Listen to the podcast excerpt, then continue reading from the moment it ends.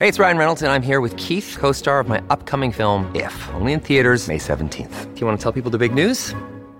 All right, I'll do it. Sign up now and you'll get unlimited for $15 a month in six months of Paramount Plus Essential Plan on us. Mintmobile.com slash switch. Upfront payment of $45 equivalent to $15 per month. Unlimited over 40 gigabytes per month. Face lower speeds. Videos at 480p. Active Mint customers by 531.24 get six months of Paramount Plus Essential Plan. Auto renews after six months. Offer ends May 31st, 2024. Separate Paramount Plus registration required. Terms and conditions apply if rated PG. When you need mealtime inspiration, it's worth shopping Kroger, where you'll find over 30,000 mouthwatering choices that excite your inner foodie. And no matter what tasty choice you make, you'll enjoy our everyday low prices, plus extra ways to save, like digital coupons worth over $600 each week. You can also save up to $1 off per gallon at the pump with fuel points. More savings and more inspiring flavors make shopping Kroger worth it every time. Kroger, fresh for everyone. Fuel restrictions apply. It's another Q&A edition of Optimal Health Daily, episode 1064, and I'm Dr. Neal Malik.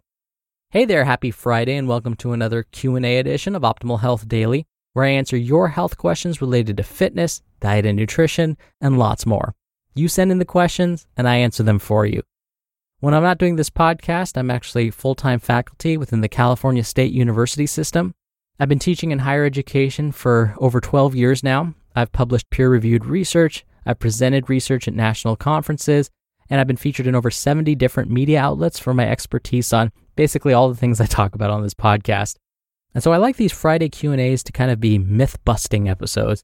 If you ever have a question or are confused by some of the health information you've been hearing, definitely ask me, and I won't just give you my opinion. Instead, I'll back up what I say with actual research because that's what really matters. We need to find out well what do the studies show? Not just one study, but what do the majority of studies find? And in fact, in my response to today's question, I'm going to rely heavily on research. And so, with that, let's finally get to today's question as we optimize your life. And today's question came via email. Shell writes I'm finding that fats are confusing. Please give the latest on whether saturated fat is good or bad for our health. How about polyunsaturated fats? Now, what you weren't able to see is that when Shell wrote the email to me, they included lots of extra punctuation after each sentence, meaning lots and lots of extra question marks. And so, thank you first for your question, Shell. And I do sense that there's some frustration based on the tone of your email and the added punctuation you included. But listen, I don't blame you. You're not alone. When experts can't decide on whether something is helpful or harmful to our health, it drives the rest of us crazy too. And as health professionals, we look to organizations like the American Heart Association, the American College of Cardiology, the Harvard School of Public Health, and so on for guidance. And sometimes they disagree amongst themselves about whether certain nutrients are helpful or harmful. So I completely understand your frustration, Shell, and you're not alone. A few years ago, Time magazine had a cover article with the title Butter is back! exclamation point. The article was not really all about butter per se. Instead, butter was used as the poster child for all saturated fats. The author of the article used butter as a springboard to discuss the controversy surrounding the consumption of foods high in saturated fat. Now, the aforementioned Harvard School of Public Health quickly published a response with the title Butter is not back! exclamation point. But the reason the Time magazine article is burned into my memory is because of a personal experience. A relative of mine read the article and afterward was completely convinced that saturated fats were harmless. This is a true story, I promise. After reading this article, he began eating tablespoons of butter as a snack. He obviously took the argument that butter is back quite literally. You're probably thinking, well, you mean he added a tablespoon of butter to his toast as a snack? No, that would be incorrect. He would dive into the butter dish with a large spoon and just eat it plain, right off the spoon. Again, completely true story. I can't make this stuff up. So, that's an extreme case where someone saw the headline and took the information quite literally. In case you're wondering what ended up happening to this person after they started this habit, well, eventually, his doctor told him to stop. This is because his routine blood work revealed that his blood triglyceride levels skyrocketed to dangerously high levels. Measuring blood triglycerides is basically a way to gauge the amount of fat in a person's bloodstream. too much fat, or put another way, too many triglycerides in the blood can increase a person's risk for having a heart attack or a stroke. All right, so I just presented some anecdotal evidence, which isn't the most reliable form of information, but I used it to illustrate a point. For some, consuming certain forms of saturated fat like butter may not be the healthiest options. Now, foods besides butter that are high in saturated fat would be red meat, coconut oil, palm oil, whole milk, and anything made from it, like whole milk cheeses. Now, to make a more informed decision, like I said, it's best to look at what the science says. Unfortunately, sometimes the food industry can manipulate the science. And I've given the example where the dairy industry influenced the United States Department of Agriculture's recommendations for dairy consumption.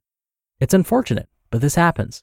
This is also why we can't often rely on just one study or the recommendations of one organization to make an informed decision.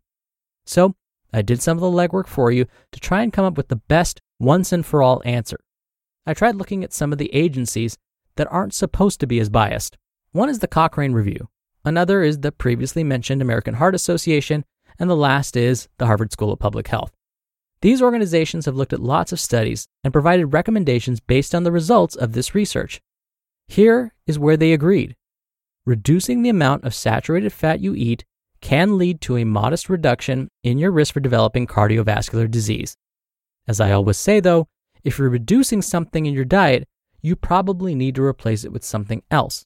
Otherwise, you may feel deprived. Most of these health organizations agree that replacing foods that are high in saturated fat with those foods that are high in polyunsaturated fats instead may be helpful. What people used to do was if they were reducing their saturated fat intake, they would increase their simple carbohydrate intake. That's not what you want to do. Instead, again, replace saturated fats with polyunsaturated fats. So, consuming foods that contain high amounts of polyunsaturated fats, like those that are high in omega 3s, like salmon, mackerel, flax seeds, soy, and walnuts, would be a good idea. Now, there are still some unanswered questions. Now, we have to keep in mind when we eat foods, we don't eat them in isolation.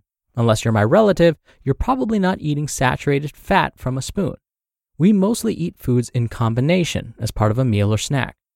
So it's possible that if we eat high saturated fat foods in combination with foods high in nutrients, like antioxidants, then maybe we can offset some of the potential harmful effects of the saturated fat we just consumed.